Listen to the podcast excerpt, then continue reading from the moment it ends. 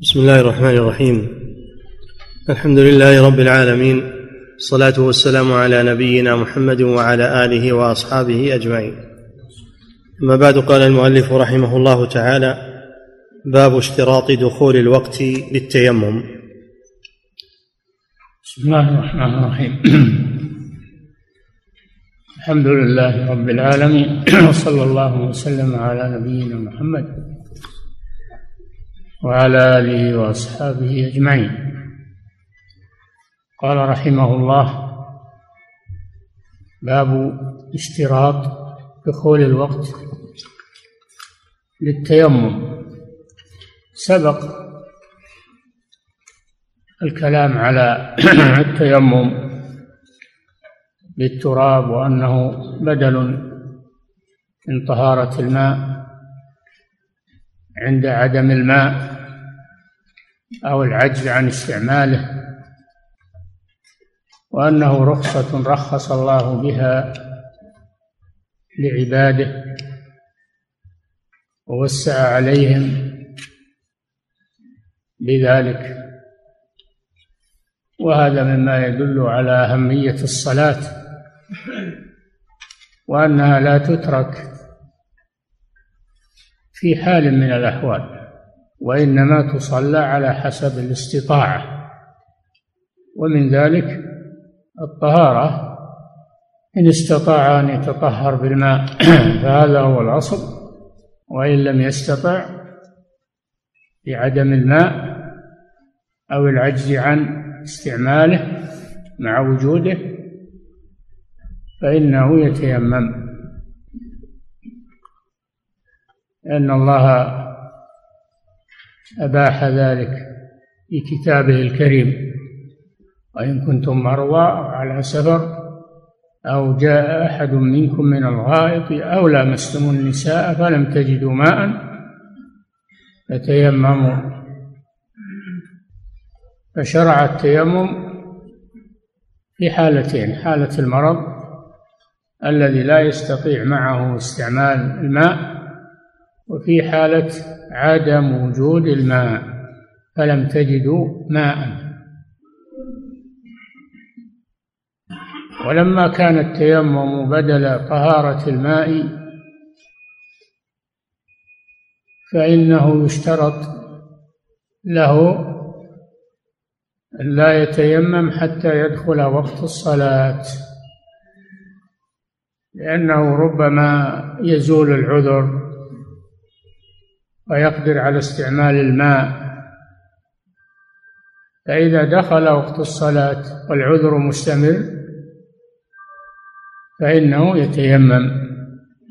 ولهذا ذكر الفقهاء رحمهم الله أن التيمم إنما يشرع إذا دخل وقت فريضة أو أبيحت نافلة. إذا دخل وقت فريضة أو أبيحت نافلة. نعم. باب اشتراط دخول الوقت للتيمم.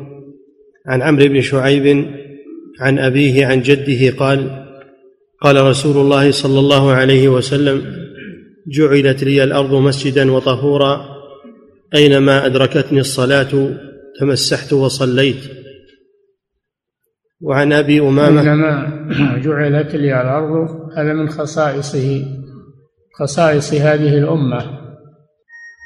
أن الله أباح له التيمم بدلا من طهارة الماء. جعلت لي أي ولأمتي الأرض مسجدا وطهورا. فأيما رجل أدركته الصلاة هذا محل الشاهد. أدركته الصلاة. فهذا دليل على أن التيمم إنما يدرك إنما يشرع عند إدراك الصلاة بدخول وقتها. أيما رجل أدركته الصلاة فعنده مسجده وطهوره. نعم. عن عمرو بن شعيب عن أبيه عن جده قال قال رسول الله صلى الله عليه وسلم جعلت لي الأرض مسجدا وطهورا أينما أدركتني الصلاة تمسحت وصليت. أينما أدركتني الصلاة. دل على أنه قبل إدراك الصلاة بدخول وقتها لا يشرع التيمم. تمسحت يعني تيممت لأن التيمم مسح للوجه والكفين بالضربة على التراب. نعم. وعن أبي أمامة رضي الله عنه أن رسول الله صلى الله عليه وسلم قال جعلت لي الأرض كلها لي ولأمتي جعلت الأرض كلها لي ولأمتي مسجدا وطهورا فأينما أدركت رجلا من أمتي الصلاة فعنده مسجده وعنده طهوره. رواهما أحمد. فقوله جعلت لي ولأمتي. هذا دليل على أن هذا ليس خاصا به صلى الله عليه وسلم. وإن كان هذا من خصائصه على غيره من الأنبياء إلا أن هذا له ولأمته. هناك خصائص للرسول صلى الله عليه وسلم لا تشاركه فيها الأمة لكن هذه المسألة مما تشاركه فيه الأمة بدليل لي ولأمتي. والأرض جعلت لي الأرض. هذا يدل على أن كل الأرض صالحة للتيمم وأن هذا ليس خاصا بالتربة ولا بالصعيد. فإذا أدركتك الصلاة وأنت في أي أرض أرض رملية أو أرض ترابية أو غير ذلك من وجوه الأرض فإنك تتيمم عليه. لعموم قول جعلت لي الأرض. ولأن الإنسان ليس دائما يكون معه تراب وليس دائما في أرض ذات صعيد. فهذا من توسعة على عباد الله. نعم. باب أن وج... باب أن من وجد ما يكفي بعض طهارته يستعمله. نعم.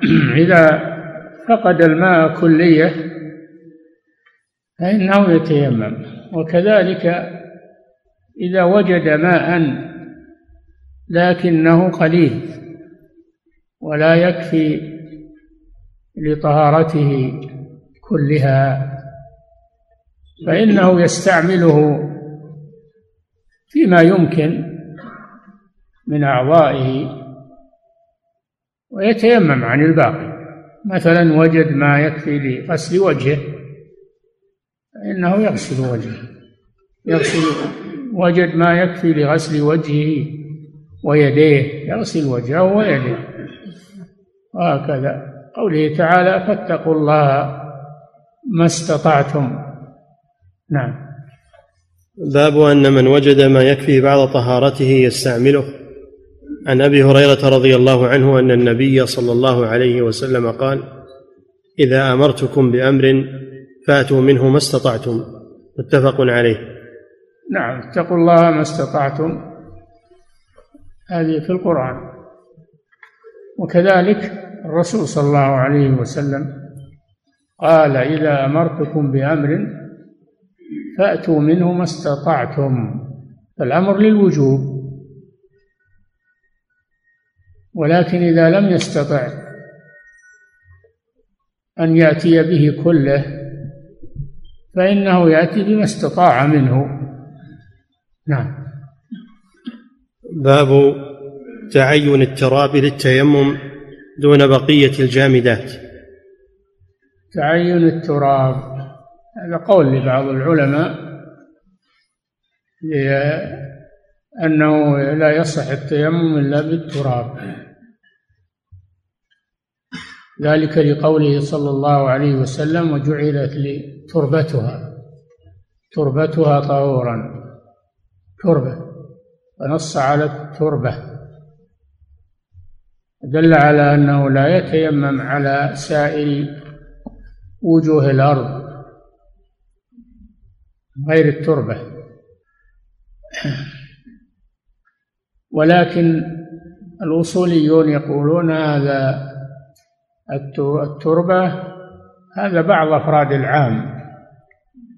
بعض أفراد العام لأن النصوص جاءت بالعموم جعلت لي الأرض عموم.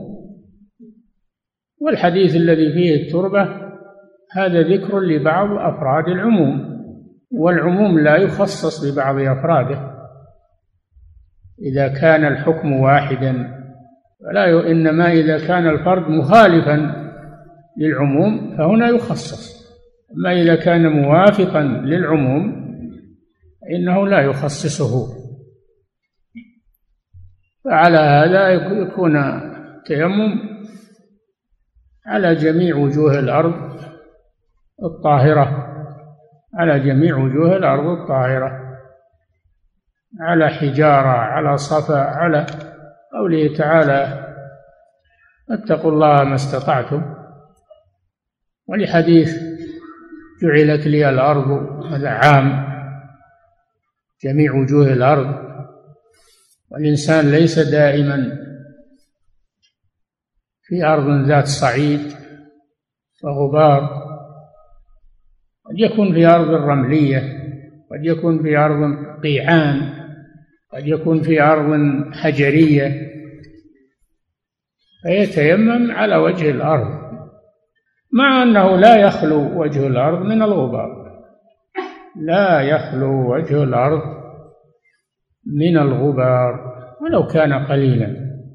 فهذا ما ما ما قيل في هذه المسألة وأن الصحيح أنه يتيمم بسائر وجوه الأرض. والنبي صلى الله عليه وسلم وأصحابه في غزوة تبوك.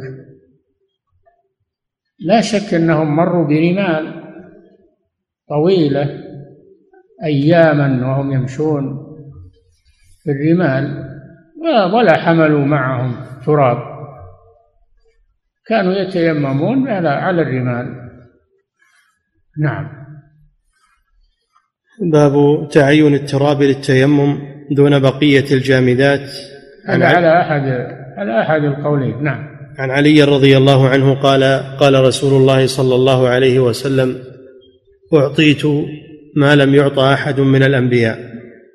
نصرت بالرعب وأعطيت مفاتيح الأرض وسميت أحمد وجعل لي التراب طهورا وجعلت أمتي خير الأمم. رواه أحمد. نعم النبي صلى الله عليه وسلم خصه الله بخصائص كثيرة. دون غيره من الأنبياء. ومنها جعلت لي الأرض مسجدا وطهورا. كان من قبله من الأنبياء لم يشرع لهم التيمم إنما يتعين عليهم استعمال الماء. وأيضا لا يصلون في أي مكان إنما يصلون في الكنائس أو مواطن عباداتهم. أما هذه الأمة ولله الحمد وسع الله عليها.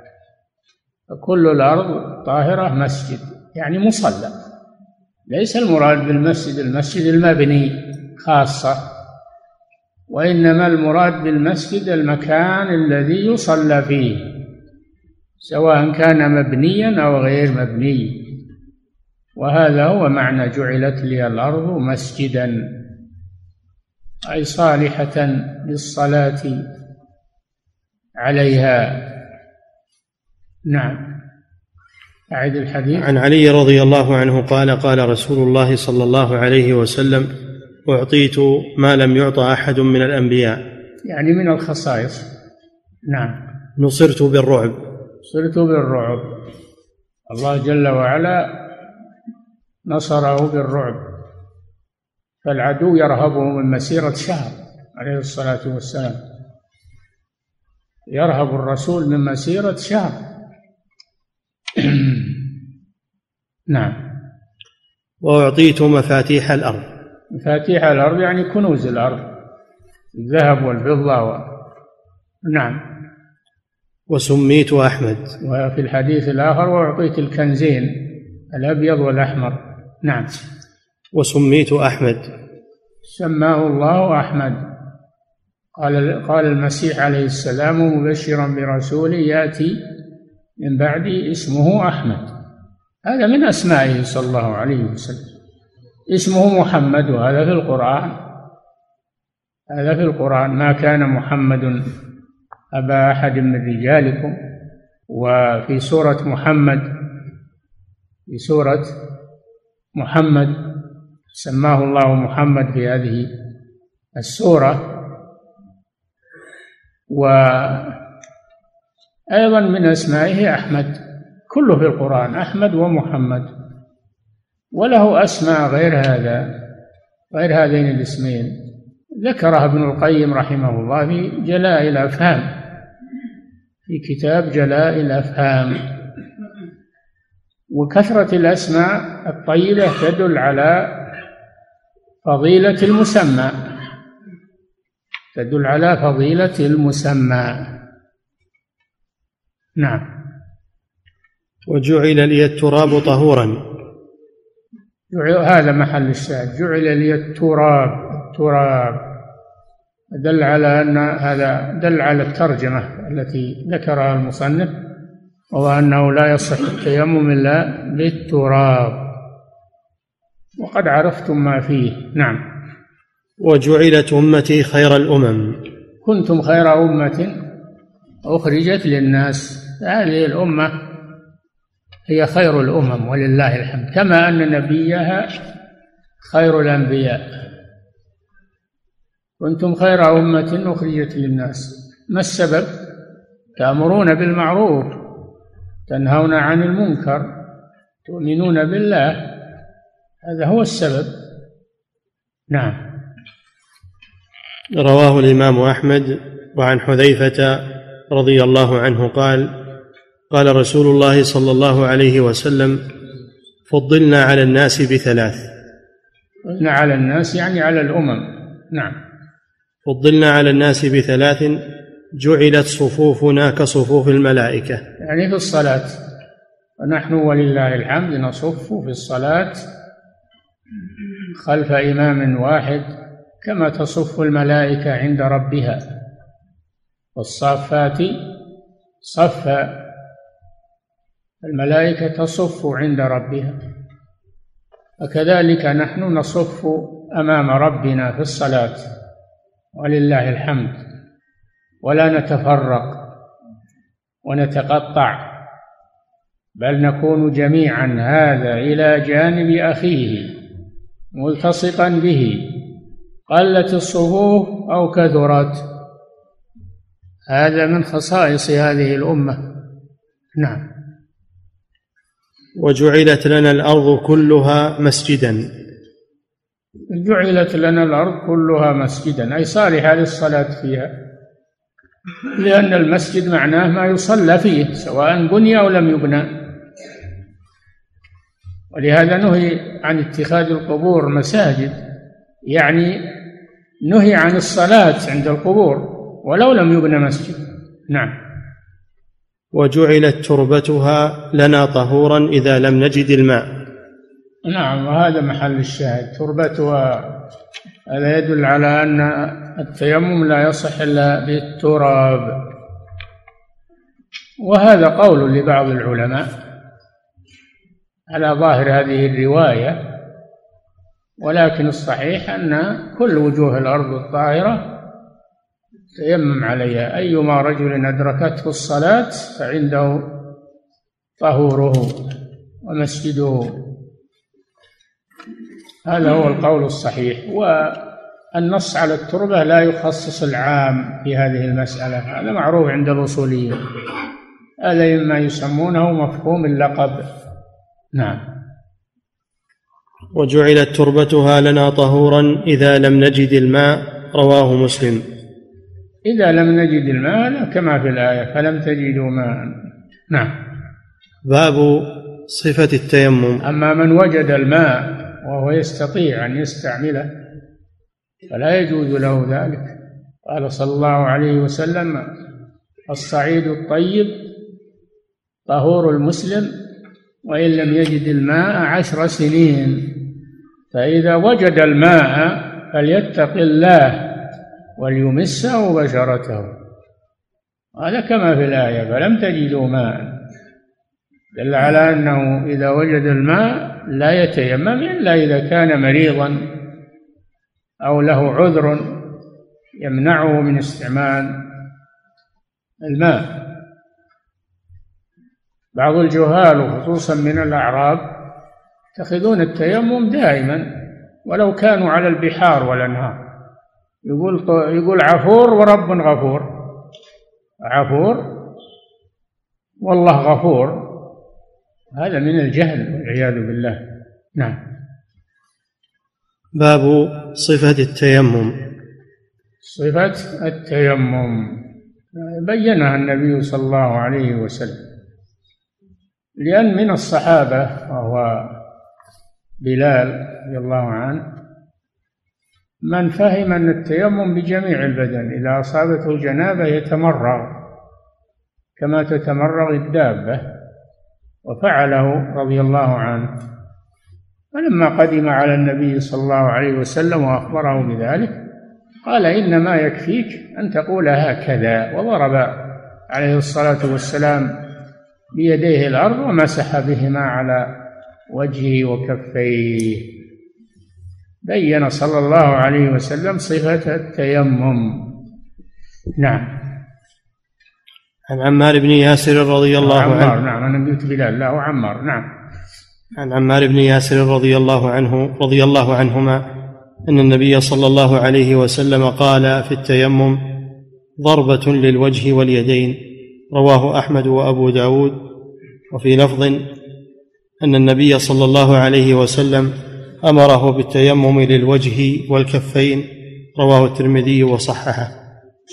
نعم. هذه صفة التيمم أنه يضرب التراب بيديه ثم يمسح بهما وجهه وكفيه يقسم الضربة بين وجهه وكفيه يمسح يمسح ببطون أصابعه وجهه ويمسح كفيه براحتيه. هذا هو الصفة المستحبة. ولو ضرب ضربتين ضربة للوجه وضربة لليدين فلا بأس. لكن الصحيح والراجح أنها تكفي ضربة واحدة يقسمها نعم. ودل على أنه لا بد من الضرب على الأرض ولا يكفي أنه يضع يديه على الأرض. يرفعهما ويمسح وجهه ويكفي لا. ما يكفي وضع يديه على الأرض. لابد من ضربها الأرض بها بهما. نعم.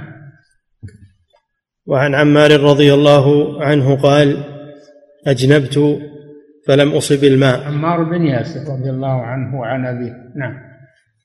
قال أجنبت فلم أصب الماء فتمعكت في الصعيد وصليت فذكرت ذلك للنبي. هذا فيه استعمال القياس.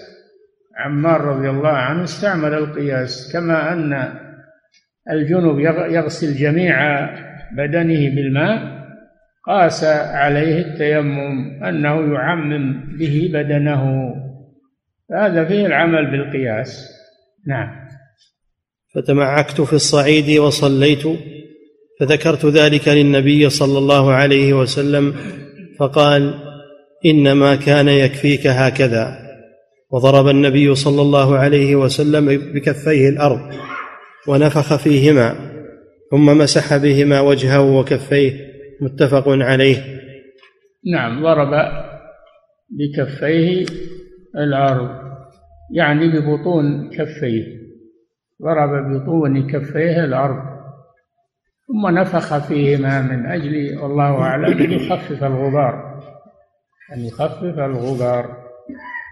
ثم مسح بهما وجهه وكفيه.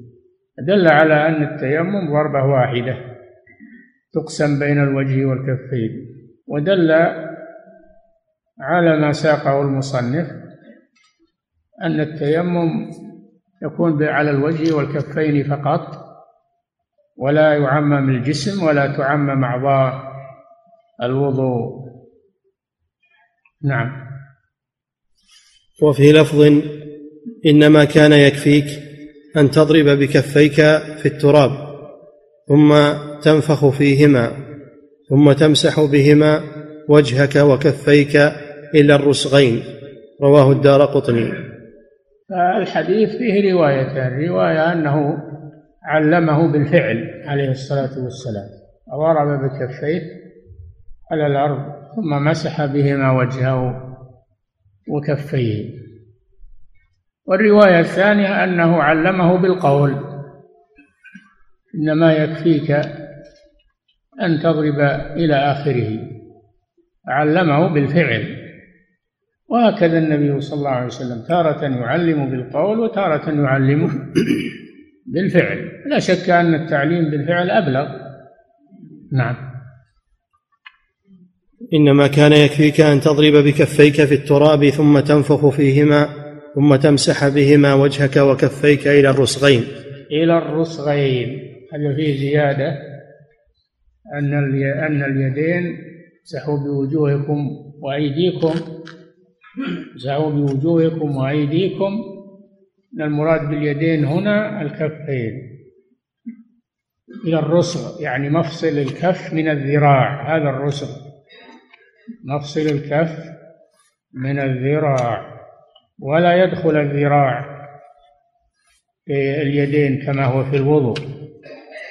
كما هو في الوضوء. الوضوء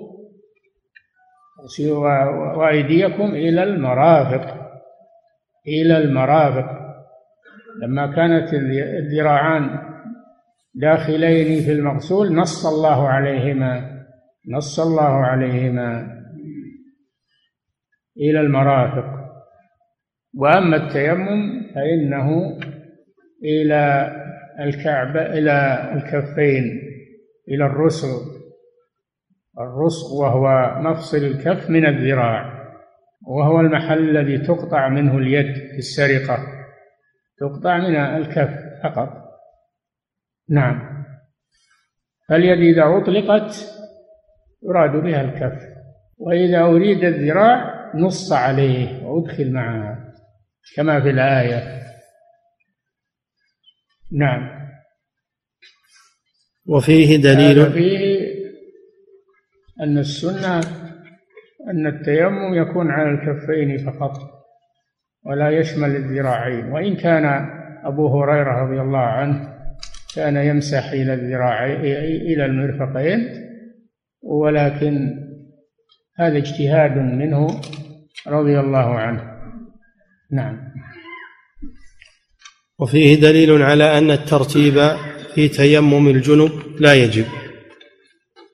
نعم. وفيه دليل على أن الترتيب في تيمم الجنب لا يجب. نعم الترتيب في تيمم الجنوب لأن الرسول صلى الله عليه وسلم أراد أن يعلم عمارا التيمم عن الجنابة. دل على أن الترتيب غير واجب. لأنه مسح وجهه وكفيه فقط. نعم. باب من تيمم في أول الوقت وصلى ثم وجد الماء في الوقت. نعم. تيمم من شرطه عدم الماء. فإذا دخل عليه الوقت ولم يجد ماء فله أن يتيمم ويصلي في أول الوقت ولا يلزمه أن ينتظر. لا يلزمه أن ينتظر. فلو جاء الماء بعدما صلى فصلاته صحيحة. صلاته صحيحة. ولا يلزمه الإعادة. نعم. باب من تيمم في أول الوقت وصلى ثم وجد الماء في الوقت. ثم وجد الماء في الوقت. هل يلزمه أن يعيد الصلاة؟ لا. لا يلزمه نعم. عن عطاء بن يسار عن أبي سعيد الخدري رضي الله عنه قال خرج رجلان في سفر فحضرت الصلاة وليس معهما ماء فتيمما صعيدا طيبا فصليا ثم وجد الماء في الوقت فأعاد أحدهما الوضوء فأعاد أحدهما الوضوء والصلاة ولم يعد الآخر. ثم أتيا رسول الله صلى الله عليه وسلم فذكر ذلك له. فقال للذي لم يعد أصبت السنة وأجزأتك صلاتك. وقال للذي توضأ وأعاد لك الأجر مرتين. رواه النسائي وأبو داود وهذا لفظه. وقد روياه أيضا عن عطاء بن يسار عن النبي صلى الله عليه وسلم مرسلا. نعم. هذان الرجلان حضرتهما الصلاة بدخول وقتها. وليس معهما ماء. فتيمما وصليا عملا بالآية. أيما بالحديث أيما رجل أدركته الصلاة الذي مر بنا. ثم وجد الماء في الوقت. بعد ما فرغ من الصلاة أو في آخر الوقت وجد الماء. أحدهما لم يعد. اقتصر على الصلاة التي صلاها. والثاني اجتهد وأعاد توضأ وأعاد. النبي صلى الله عليه وسلم صوب كلا من الرجلين فقال للذي لم يعد أصبت السنة وأجزأتك صلاتك؟ لأن السنة أن من دخل عليه الوقت ولم يجد الماء أنه يتيمم. قد فعل أصبت السنة وأجزأتك صلاتك. يعني أسقطت عنك الفريضة. وقال للذي أعاد لك الأجر مرتين أجر عن الصلاة الأولى وأجر عن الإعادة أجر عن الإعادة. وإن كانت الإعادة ليست بلازمة لكن فيها أجر أنها عن اجتهاد واحتياط. نعم. فقال للذي لم يعد أصبت السنة وأجزأتك صلاتك؟ وقال للذي توضأ وأعاد لك الأجر مرتين. رواه النسائي وأبو داود وهذا لفظه. وقد روياه أيضا عن عطاء بن يسار عن النبي صلى الله عليه وسلم مرسلا. يعني روي هذا الحديث موصولا عن أبي سعيد لأن عطاء من التابعين. وروي مرسلا من رواية الصحابي من رواية التابعي عن الرسول هذا المرسل. ما رواه التابعي عن الرسول فهو المرسل. ما سقط منه الصحابي هذا هو المرسل. نعم. باب بطلان التيمم بوجدان الماء في الصلاة وغيرها. مبطلات التيمم. لماذا يبطل التيمم؟ التيمم يبطل بوجود الماء. إذا وجده قبل أن يصلي. توضأ تيمم ثم وجد الماء يبطل قبل أن يصلي. أو في أثناء الصلاة.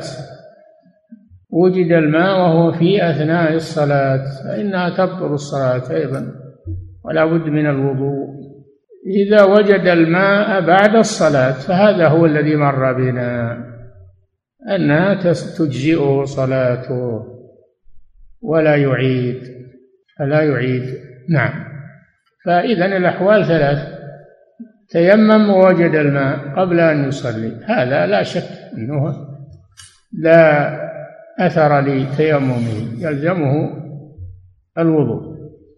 الحالة الثانية وجد الماء في أثناء الصلاة. مثلا هم يصلون وجاء الرواة أو السيارة أو جاء الماء. وهم يصلون. أيضا تبطل الصلاة ولا بد من الوضوء. الحالة الثالثة أن يوجد الماء بعد الفراغ من الصلاة. فهنا تصح الصلاة ولا يلزم الوضوء في هذه الحالة كما في حديث الرجلين الذي مر بنا. ويذكرون لغزا في هذا يقولون نهق الحمار فبطلت الصلاة هل نهيق الحمار يبطل الصلاة؟ متى يكون نهيق الحمار يبطل الصلاة؟ هذا حمار عليه الماء جاء مروي فلما نهق عرفوا أن الماء حضر فتبطل الصلاة وهم في الصلاة نعم باب بطلان التيمم بوجدان الماء في الصلاة وغيرها. عن أبي ذر عن أبي ذر رضي الله عنه أن رسول الله صلى الله عليه وسلم قال إن الصعيد طهور المسلم وإن لم يجد الماء عشر سنين. فإذا وجد الماء النص على العشر ليس حدا لكنه مثال من باب المثال. وإلا لو لم يجد الماء مئة سنة ما عنده ماء. صلي. نعم. فإذا وجد الماء فليمسه بشرته فإن ذلك خير. رواه أحمد والترمذي وصححه. لأن الله قال فلم تجدوا ماء وهذا وجد الماء. فلا بد من الوضوء. نعم. فإذا وجد الماء فليمسه بشرته فإن ذلك خير. رواه أحمد والترمذي وصححه. نعم. باب الصلاة بغير ماء ولا تراب عند الضرورة. نعم الحالات ثلاث الحالة الأولى التطهر بالماء عند التمكن منه هذا هو الأصل. الحالة الثانية تطهر بالتراب عند عدم الماء والعجز عن استعماله. الحالة الثالثة إذا لم يجد ماء ولا ترابا كالأسير مثلا والمسجون الذي ليس عنده ماء وليس عنده تراب. هذا يصلي على حسب حاله بلا وضوء وبلا تيمم. قوله تعالى فاتقوا الله ما استطعتم. وهذا دليل على أن الصلاة لا تسقط بحال من الأحوال لكن يصليها على حسب حاله حسب استطاعته. نعم. باب الصلاة بغير ماء ولا تراب عند الضرورة. عند الضرورة أما عند الاختيار لا بد من أحد الأمرين إما الماء عند وجوده وإما التراب عند عدم الماء. نعم. لكن هذا في حال الضرورة ما عنده ماء ولا عنده تراب. يبي يخرج الوقت يصلي على حسب حاله. نعم. عن عائشة رضي الله عنها أنها استعارت من أسماء قلادة. حتى لو فرضنا أن مريضا على مضجعه ولا يستطيع يروح للماء ولا عنده تراب ولا أحد يجيب له تراب ويبي يخرج الوقت يصلي على حسب حاله. ولو لم يتوضأ ولو لم يتيمم. نعم. وعن عائشة رضي الله عنها أنها استعارت من أسماء قلادة فهلكت. فبعث رسول الله صلى الله عليه وسلم رجالا في طلبها فوجدوها فأدركتهم الصلاة وليس معهم ماء فصلوا بغير وضوء. فلما أتوا رسول الله صلى الله عليه وسلم شكوا ذلك إليه فأنزل الله آية التيمم. رواه الجماعة إلا الترمذي. نعم. هذا الحديث فيه أن عائشة رضي الله عنها استعارت حليا وهم في السفر في أحد الغزوات ثم ضاع منها ضاع منها. وذكرت ذلك للنبي صلى الله عليه وسلم بعدما ساروا من المكان بعد ما ساروا من المكان ضاع منها أو نسيته في المكان الذي كانوا نازلين فيه ثم ساروا فطنت للحلي ذكرت ذلك للنبي صلى الله عليه وسلم. فنزلوا وأرسل صلى الله عليه وسلم رجالا ليأتوا بالحلي من مكانه لأنه أمانة لا بد أن ترد. فذهبوا فوجدوا الحلي في منزلهم الأول لكن أدركتهم الصلاة وليس معهم ماء ولم تنزل آية التيمم.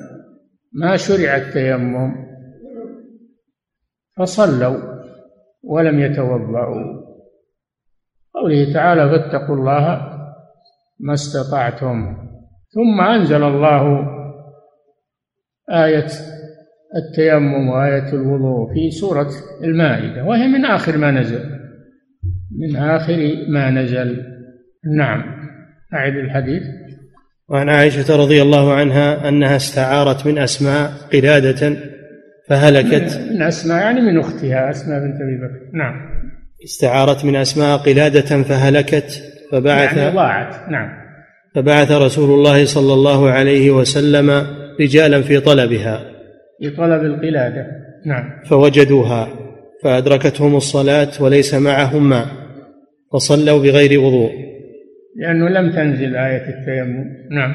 فلما أتوا رسول الله صلى الله عليه وسلم شكوا ذلك إليه. فأنزل, فأنزل الله آية التيمم. رواه الجماعة إلا الترمذي. نعم هذا هو سبب نزول آية التيمم. وهذا من بركات عائشة رضي الله عنها. صارت سببا لنزول هذه الآية للأمة التي فيها الفرج فيها. التيسير. نعم. أبواب الحيض. يكفي. خلوكم على طهارة. أحسن نعم.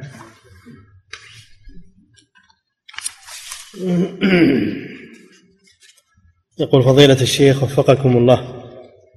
يقول ما صفة التيمم لمن لم يجد ماء لمن لم يجد ماء إلا لبعض طهارته؟ فكيف يتيمم عن الباقي؟ هو التيمم هو هو عن الباقي وعن الكل.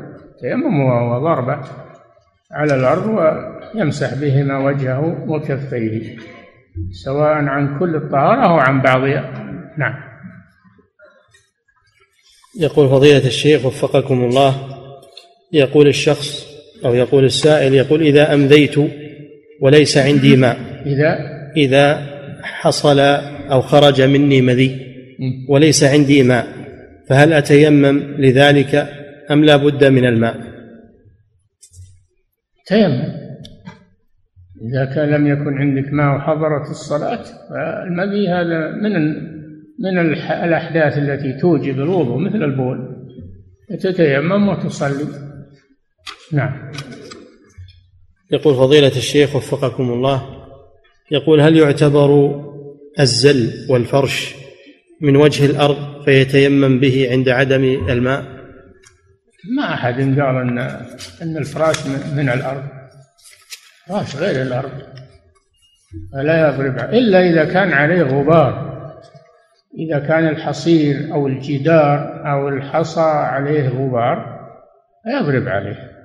أما فرش نظيف ليس عليه غبار هذا لا يجزي التيمم عليه وليس هو من وجه الأرض.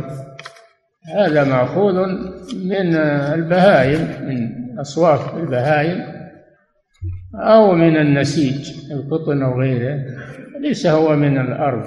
نعم. يقول فضيلة الشيخ وفقكم الله يقول هل يجوز التيمم؟ فتعلمون أنه ما يجوز التيمم على الفراش والحصير. إلا إذا كان عليه غبار يعلق باليد. فيتيمم عليه. نعم. يقول فضيلة الشيخ وفقكم الله يقول هل يجوز التيمم على الجدار كالجدران المبنية في هذا المسجد فليس الجدار على خلقته الأصلية؟ سمعتم الكلام. إذا كان عليه غبار تيمم عليه لا بأس. إذا لم يكن عليه غبار منظف وممسوح ولا عليه غبار ما يكفي. نعم. يقول فضيلة الشيخ وفقكم الله. أو المسجد مبلط سيراميك وما أدري وش ولا عليه غبار ما يصلح تيمم عليه. لابد من أن يكون عليه شيء من الغبار. نعم. يقول فضيلة الشيخ وفقكم الله إذا وجد التراب وغيره كالرمل فهل يقدم التراب؟ أو يكون مخيرا بين هذا وهذا. لا شك أن الأحوط الأحوط أنه يستعمل التراب. نعم.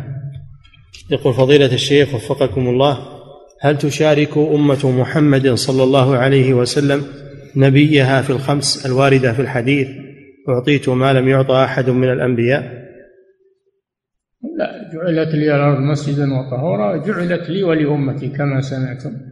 يشاركه بهذا نعم. يقول فضيلة الشيخ وفقكم الله بقوله صلى الله عليه وسلم نصرت بالرعب. هل هذا ذلك المغانم. المغانم أحلت له ولأمته المغانم في الحرب الجهاد في سبيل الله أحلت له ولأمته نعم. يقول فضيلة الشيخ وفقكم الله في قوله صلى الله عليه وسلم نصرت بالرعب. هل هذا خاص به عليه الصلاة والسلام أم عام لأمته؟ الله أعلم أنه خاص به صلى الله عليه وسلم. نعم. يقول فضيلة الشيخ وفقكم الله يقول إذا لبست الشراب ثم تيممت فهل يحسب التيمم كالمسح؟ إذا لم يكن عندك ماء فهو مثل وهو مثل الوضوء تمسح عليه في المدة. لأنه يقوم مقام الوضوء. نعم. يقول فضيلة الشيخ وفقكم الله يقول على شاطئ البحر. يقول هل الأولى الوضوء بماء البحر وقد كرهه بعض الصحابة أم يتيمم إذا لم يجد ماء حلوا هذا سئل عنه الرسول صلى الله عليه وسلم. سئل عن ماء البحر توضأ به قال صلى الله عليه وسلم هو الطهور ماؤه. الحل ميتته فيتوضأ بالماء البحر ويغتسل من ماء البحر من الجنابة. نعم. يقول فضيلة الشيخ وفقكم الله إذا تيمم إنسان للصلاة واستمر على طهارة حتى دخل وقت الصلاة الثانية هل يتيمم أم يصلي على طهارته الأولى من التيمم الأول؟ على خلاف في حقيقة التيمم هل هو مبيح للصلاة فقط أو هو رافع للحدث؟ والراجح أنه رافع مثل مثل الماء لأنه بديل عنه والبديل له حكم المبدل. فيقوم مقام الماء لا يبطل التيمم بخروج الوقت. وإن كان فيه من يقول أنه يبطل بخروج الوقت لأنه رافع لأنه مبيح للصلاة فقط. نعم. يقول فضيلة الشيخ وفقكم الله يقول يوجد في الأسواق قطعة قماش فيها غبار يستعملها المرضى للتيمم هل يصح استعمالها؟ نعم يقول يوجد في الأسواق قطعة قماش فيها غبار يستعمل يعني مخصصة للتيمم نعم هو صدر من الإفتاء صدر من الإفتاء فتوى ومرفق معها قطعة من القماش مشبعة بالغبار توزع على المستشفيات. إن كان السائل يقصد هذا هذه صادر فيها فتوى. وتستعمل والحمد لله فيها تيسير على المرضى. نعم. يقول فضيلة الشيخ وفقكم الله يقول بعض طلبة العلم فرق بين التيمم للحدث الأصغر وبين التيمم للحدث الأكبر فقال إذا كان للحدث الأصغر فيتيمم للوجه أولا ثم للكفين وإن كان للحدث الأكبر تيمم كيفما شاء سواء بدأ بوجهه أو بكفيه لأنه لا يشترط الترتيب في طهارة الحدث الأكبر هل تفريقه هذا صحيح؟ سمعتم حديث الرسول صلى الله عليه وسلم في قصة عمار بن ياسر وهو عن جنابة عمار بن ياسر أصابه احتلام عن جنابة ومع هذا الرسول صلى الله عليه وسلم علمه فبدأ بوجهه عليه الصلاة والسلام ثم بكفيه. نعم. يقول فضيلة الشيخ وفقكم الله يقول عند المسح في التيمم هل يفرج بين الأصابع؟ نعم. عند المسح في التيمم هل يفرج بين الأصابع؟ يخلل يعني أصابعه. ما ما ورد ما أعلم شيء ورد في هذا. نعم. يقول مثل الماء هذا. نعم. يقول فضيلة الشيخ وفقكم الله هل يمسح ظاهر الكفين بعد مسح الوجه أم يمسح باطنهما؟ يمسح باطنهما وظاهرهما. يمسح باطن الكفين وظاهر الكفين. نعم. يقول فضيلة بعضهما ببعض. نعم. يقول فضيلة الشيخ وفقكم الله يقول هل النفخ في اليدين بعد الضرب للتيمم يعد سنة؟ هكذا فعل النبي صلى الله عليه وسلم فأنت تعمل بالسنة تعمل بالوارد. نعم. يقول فضيلة الشيخ وفقكم الله من دخل عليه وقت الصلاة وليس عنده ماء وهو قادر على الوصول إلى الماء قبل خروج الوقت فهل يجوز له أن يتيمم؟ هذا ذكر الفقهاء أنه يلزم طلب الماء في رحله وقربه وبدلاله ما دام يقدر على الوصول إلى الماء في الوقت إنه يلزمه ذلك. هذا إذا كان على طريقه الماء على طريقه ورايح رايح أما نقول رح من مكانك وارحل من منزلك وخل عفشك وروح تجيب ماء هذا لا لا نكلفه به. لكن لو كان إنه يسير في الطريق ومقبل على ماء. قبل خروج الوقت فإنه ينتظر. نعم. وكذلك حفظك الله يقول لو كان يجوز له الجمع فهل يؤخر الصلاة إلى آخر الوقت حتى يجد الماء إلى آخر الصلاة الأخرى أم يصلي في أول إذا كان الوقت؟ يعلم أنه سيجد الماء إذا كان يعلم أنه سيجد الماء بيحصل له ماء في آخر الوقت فله أن يؤخر الأولى مع الثانية. يجمع. وله أن يصلي الأولى في وقتها والثانية في وقتها للتيمم. نعم. يقول فضيلة الشيخ وفقكم الله يقول هل يستعمل القياس في باب العبادة بناء على قياس عمار رضي الله عنه في مسألة التيمم؟ إذا لم يرد دليل إذا لم يرد دليل فهذا من باب الاجتهاد. هذا يستعمله من باب الاجتهاد. والاحتياط للعبادة. نعم. يقول فضيلة الشيخ وفقكم الله يقول رجل لما أراد أن يمسح على جواربه نفض يديه فقلت له لما قال لكي أخفف الماء فقد نفخ رسول الله صلى الله عليه وسلم كفيه لما أراد التيمم فهل استدلاله وفعله صحيح؟ أما قياسه على على نفخ الرسول هذا غير صحيح. أما أنه ينفض يخفف الماء لا بأس. ينفض يخفف الماء. ما هو علشان القياس على التيمم. نعم.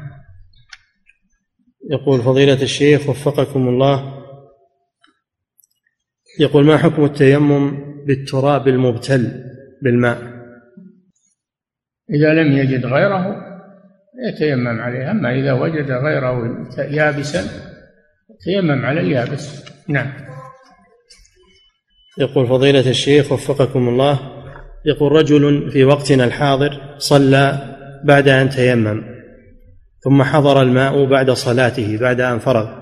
يقول لو أعاد الصلاة بعد أن يتوضأ هل له أجران؟ ظاهر الحديث نعم. ظاهر الحديث نعم. أنه صلى أولا عملا بالسنة ثم صلى ثانيا عملا بالإحتياط. نعم. يقول فضيلة الشيخ وفقكم الله يقول إذا كنا مسافرين وحضرت الصلاة فنزلنا لها وكان بعضنا ليس على وضوء فهل يتيممون؟ أو يقال إن الوقت واسع فإذا وصلنا إلى مكاننا توضأوا وصلوا. يقول إذا كنا مسافرين وحضرت الصلاة فنزلنا للصلاة وكان بعضنا ليس على وضوء. تيمم الحمد لله تيمم يصلي مع الجماعة. والله قد وسع على المسلمين. نعم. يقول فضيلة الشيخ وفقكم الله هل يجوز التيمم لمن عنده ماء لا يكفيه إلا لأجل شرابه فقط؟ اي نعم. إذا كان الماء لا يكفيه إلا لشرابه أو لطبخه أو لسقي بهائمه فإنه يتيمم في حكم العادم للماء. نعم. يقول فضيلة الشيخ وفقكم الله يقول يقول الشخص يقول أنا إذا أردت الغسل يستغرق غسلي وقتا طويلا كساعة مثلا إما لأجل الوسوسة أو لكسل في حركتي. يقول أو لكسل في حركتي. يقول وأخشى خروج الوقت أثناء هذا الغسل. وأنا في المنزل فهل يجوز لي أن أتيمم في هذه الحال؟ لا لا تيمم وأنت واجد للماء لكن عليك تترك الوسواس تستعيذ بالله من الشيطان وتتطهر وتصلي ولا تتماشى مع الوساوس. اترك هذه الأمور. نعم. يقول فضيلة الشيخ وفقكم الله يقول شخص نام جنبا واستيقظ وقد وجد الوقت قد ضاق وقت الفجر ولم يبقى إلا دقائق لطلوع الشمس. فإن ذهب ليسخن الماء ويغتسل فإن الوقت سيخرج عليه. هل الأولى له أن يصلي بلا وضوء وبلا تيمم أم الأفضل أن يغتسل وإن خرج الوقت ثم يصلي؟ عاد وراه يصلي بلا تيمم. تيمم. يتيمم عند بعض العلماء يتيمم ويصلي محافظة على الوقت. ولكن الواضح و البين إنه إنه ينتظر ولو خرج الوقت حتى يتطهر لأنه واجد للشرط. شرط الصلاة وهو استعمال الماء موجود. فيؤخر الصلاة ولو خرج الوقت لأنه يشتغل بشرطها قد قال الفقهاء لا يجوز إخراجها عن وقتها إلا لناوي الجمع والمشتغل بشرطها الذي يحصله قريبا. فهذا يشتغل بشرط الصلاة وهو يحصل قريبا ف ولو خرج الوقت ما يصلي إلا بالطهارة بالماء. نعم. يقول فضيلة الشيخ وفقكم الله يقول ما الجمع بين قول الله سبحانه ولا تبطلوا أعمالكم؟ وبين قطع الصلاة لمن حضر الماء وهو يصلي. لأن من عقدت صلاته. ما انعقدت صلاته. ولا تبطلوا أعمالكم يعني الأعمال الصحيحة. هذه صلاة ما هي صحيحة. لأنها بغير طهارة ولا عذر له بحضور الماء.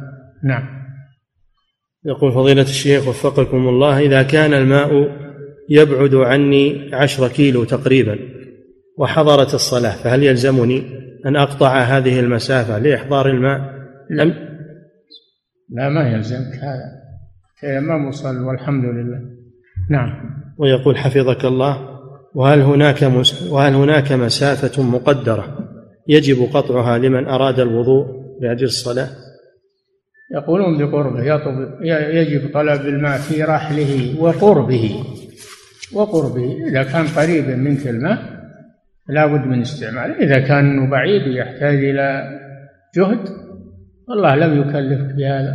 نعم. يقول فضيلة الشيخ وفقكم الله يقول رجل نام عن صلاة الفجر في يوم الجمعة ولم يستيقظ إلا مع إقامة صلاة الجمعة. فهنا هل يصلي الجمعة أم يصلي الفجر ثم يصلي بعدها الظهر؟ يصلي الفجر لأن لا بد من الترتيب.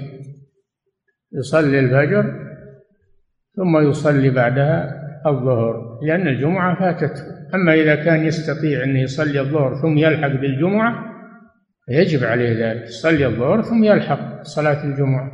نعم. يقول فضيلة الشيخ وفقكم الله هذا سائل من بريطانيا يقول اشترينا عمارة قبل ستة أشهر بنية تحويلها إلى مسجد ولم نفتحه بعد إلى الآن. ثم إنه في الأسبوع الماضي جاءت جماعة من الصوفية فاستأجروا عمارة بجوار عمارتنا مباشرة ووضعوا لوحة تعلن أنهم سيفتحون مسجدا في هذا المكان. والآن نريد أن نفتح مسجدنا لكن بعد الاستشارة لأهل العلم فما نصيحتكم لنا في هذا الأمر؟ لا يجوز يفتح مسجدان في مكان واحد. أنتم سبقتموهم بإمكانكم أنكم تشتكون على السلطة هناك لمنعهم أنكم سبقتموهم إلى هذا المكان. أنتم أحق به.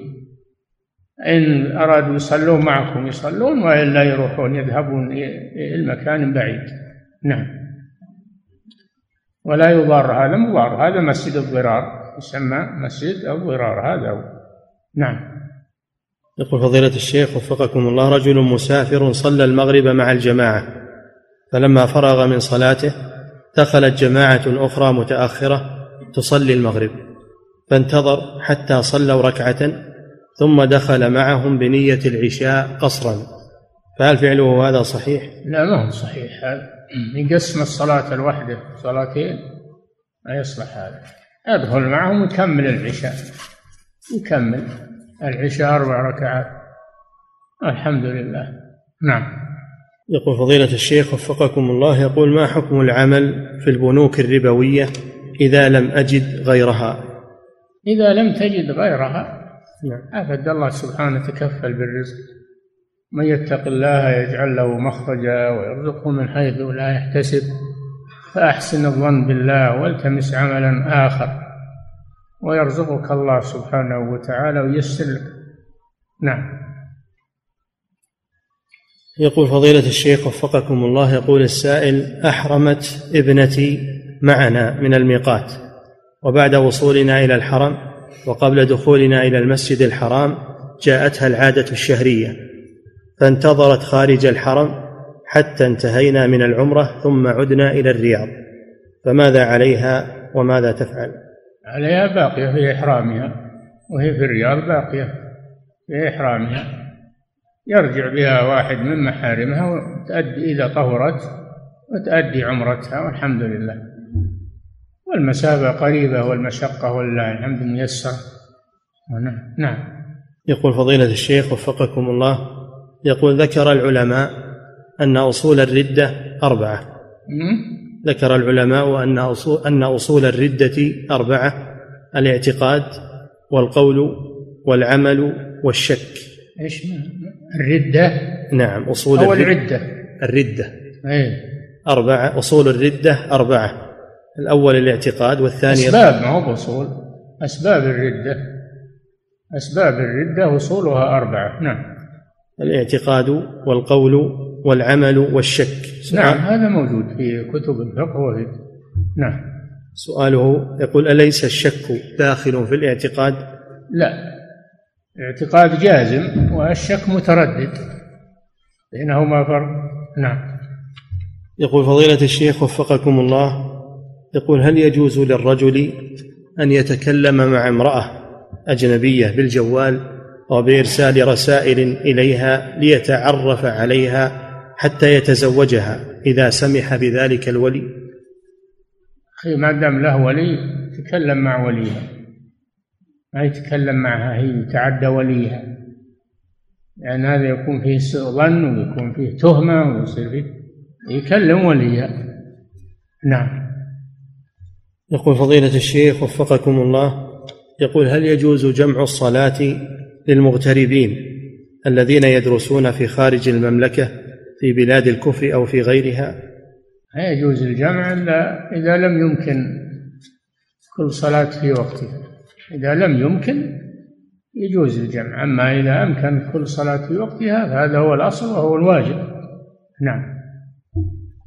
يقول فضيلة الشيخ وفقكم الله يقول ما حكم قول الشخص لأخيه المبتلى ما ابتلاك الله إلا لأنه يحبك هل هذه العبارة صحيحة؟ ما يدري. الابتلاء قد يكون للمحبة أن الله إذا أحب قوما ابتلاهم كما في الحديث. وقد يكون للتكفير تكفير السيئات. وقد يكون للعقوبة. يكون الله عاقب بذلك. عقوبة على سيئاته كونه يجزم أن هذا من أجل محبة الله هذا ما ينبغي. نعم. لكن يرجو يقول أرجو أن الله يحبك. أرجو أن الله ما ابتلاك إلا لأنه يحبك. رجاء بأس. أما الجزم لا. نعم. يقول فضيلة الشيخ وفقكم الله يقول ما الحكم الشرعي في من يتهاون في النصف الساعة الأولى والنصف الساعة الأخيرة من الدوام الرسمي بحجة أنها للطريق ولمسافة الطريق؟ هل هذا صحيح؟ هل يسمح لو خذ منه من, من, من راتبه؟ لو خذ منه ريال واحد يسمح؟ كيف يسمح بالوقت الذي هو لغيره ما هو بلك يا الإنسان يتقي الله عز وجل. يتقي الله. حاسب نفسه. نعم. يقول فضيلة الشيخ وفقكم الله إذا تاب ساحر بعد القبض عليه والحكم عليه بالقتل من قبل الحاكم فهل توبته صحيحة؟ الساحر لا لا يسقط عنه الحد لا بد من قتله. أما توبته فهي فيما بينه وبين الله. إن كان صادقا الله يقبلها وإن كان غير صادق الله يعلم ما في قلبه. لكن الحد ما يسقط لابد يقام عليه الحد. إذا ثبت عليه ما بالشهود أو بإقراره فلا بد من إقامة الحد عليه. ولا يسقط بالتوبة. نعم. ويقول وفقك الله يقول وهل حكم من يأتي الساحر ويصدقه بما يقول؟ هل حكمه القتل كالساحر؟ لا ما هو حكمه القتل لكن حكمه انه إنه يكفر والعياذ بالله. حكمه إنه يكفر فعليه التوبة إلى الله. من من الردة. نعم. يقول فضيلة الشيخ وفقكم الله يقول أحدهم قال لزميل له اذهب لأي معرض للسيارات واختر سيارة وسيقوم هو بشرائها ويسجلها باسمه ويقسط عليه بزيادة في القيمة. وبعد أن يستوفي القيمة ينقلها إلى اسم زميلي. سؤال هل هذه العملية شرعية وصحيحة؟ لا. هذا ما شرى السيارة على أنها له وملكها ثم باعها على غيره إنما شراها للغير شراها للغير. وسلم ثمنها ويسترده بأكثر هذا ربا. هذا يعتبر قرض. أقرضه ثمنها ويسترد أكثر منه هذا الربا. نعم. يقول فضيلة الشيخ وفقكم الله يقول هل معنى دخول الجنة في حديث النبي صلى الله عليه وسلم من كان آخر كلامه لا إله إلا الله دخل الجنة؟ يشمل الدخول دخولا أوليا أو الدخول بعد الأمد. بعد إيش؟ الأمد. الله أعلم. نحن نقول بالحديث ولا ندخل في هذه الأمور. نعم. يقول فضيلة الشيخ وفقكم الله يقول السائل إمام المسجد الذي بجوارنا يقول يداوم على قراءة سورة الجمعة كل يوم جمعة في صلاة الفجر يقسمها بين الركعتين. هذا غلط. هذا غلط وليس من السنة. السنة أنه يقرأ في الفجر سورة ألف لام ميم تنزيل السجدة وهل أتى على الإنسان في الثانية. إذا كان يريد السنة يعمل هذا. أما أن يقرأ سورة الجمعة يبيها وله واخسر له لا هذا ما هو هو السنة. نعم. آه سورة الجمعة تقرأ في صلاة الجمعة. يقرأ في صلاة الجمعة إما بسبح والغاشية وإما بالجمعة والمنافقون هذا في صلاة الجمعة.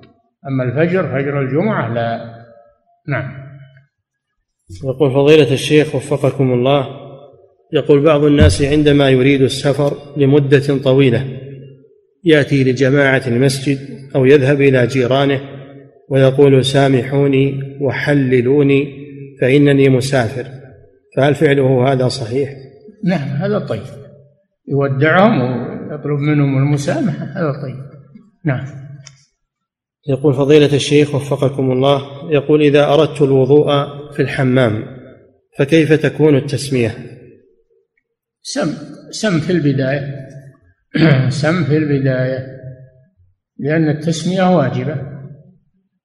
التسمية على الوضوء واجبة. كذلك على الاغتسال واجبة. لا تسقط. نعم. يقول فضيلة الشيخ وفقكم الله يقول ما حكم العادة السرية؟ وهل على من عملها اغتسال؟ نعم إذا أنزل يجب عليه الاغتسال من جنابة وهي حرام. العادة السرية حرام لأنها استمتاع بغير ما أحل الله. الله جل وعلا قال والذين هم لفروجهم حافظون إلا على أزواجهم أو ما ملكت أيمانهم. فلم يبح الاستمتاع بالفروج إلا على الزوج الزوجة أو ملك اليمين. أما اليد فليست زوجة ولا ملك يمين. هذا حرام. نعم. يقول فضيلة الشيخ وفقكم الله هل يجوز أن يتسمى المسلم؟ ولهذا قال فمن ابتغى وراء ذلك. يدخل فيه العادة السرية. فمن ابتغى وراء ذلك أي الاستمتاع بغير الزوجة أو ملك اليمين فإنه أولئك هم العادون. يدخل في هذا العادة السرية. نعم. يقول فضيلة الشيخ وفقكم الله يقول هل يجوز أن يتسمى المسلم باسم الماحي والعاقب والحاشر؟ ما ورد هذا هذا خاص بالرسول صلى الله عليه وسلم. نعم. يقول فضيلة الشيخ وفقكم الله نساء يجتمعن في مسجد كل يوم جمعة بعد العصر. وتلقي عليهن داعية درس وبعد انتهاء الدرس يطلبن من هذه الداعية أن تدعو وهن يؤمن على دعائها. وهذا في كل جمعة بانتظام. هل هذا الفعل جائز؟ لا هذا هذا يعتبر من البدع. لماذا لا يجتمعن في بيت إحداهن في بيوتهن؟ ما تذهب المرأة للمسجد إلا للصلاة مع الجماعة فقط. لا تمنعوا إماء الله مساجد الله وبيوتهن خير لهن. فإذا اجتمعنا للذكر وطلب العلم في بيت إحداهن أو في مكان معد لذلك غير المسجد أستر لهن وأبعد عن الرجال لأن المساجد آه، للرجال وينتابها الرجال يدخلها الرجال. نعم. يقول فضيلة الشيخ وفقكم الله يقول السائل وجدت طائفة في هذه الأيام تحرم أكل لحوم الدجاج ولو كان من إنتاج البلد وذبح في هذا البلد بل جعلوا هذا الأمر فيه ولاء وبراء من أكل فهو ليس معهم ومن لم يأكل فإنه معهم. ما حكم هذا العمل؟ الله جل وعلا قال يا أيها الذين آمنوا لا تحرموا طيبات ما أحل الله لكم ولا تعتدوا إن الله لا يحب المعتدين. قل من حرم زينة الله التي أخرج لعباده فلا يجوز تحريم الحلال؟ والدجاج الذي يذبح في هذه البلد هذا حلال.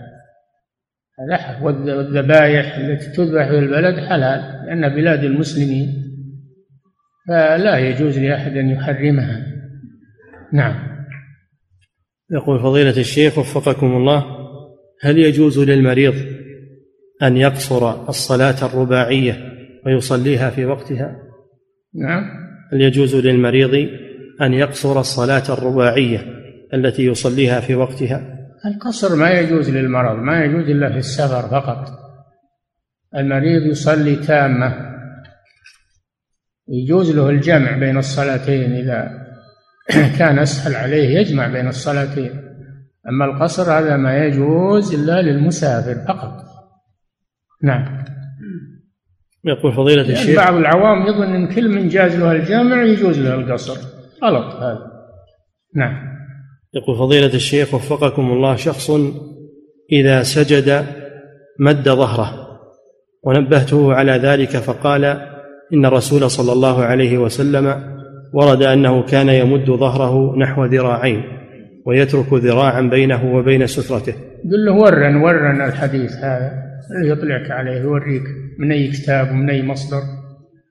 أما انه يقول ورد عن الرسول بس وخلاص لا. خله يوريك إياه؟ ونشوفه. يجيبوه لنا. نعم. يقول فضيلة الشيخ وفقكم الله ما حكم لبس الحرير الصناعي للرجال وهل يستوي في ذلك قليله وكثيره؟ تجنبه للرجال لا شك أنه أحسن.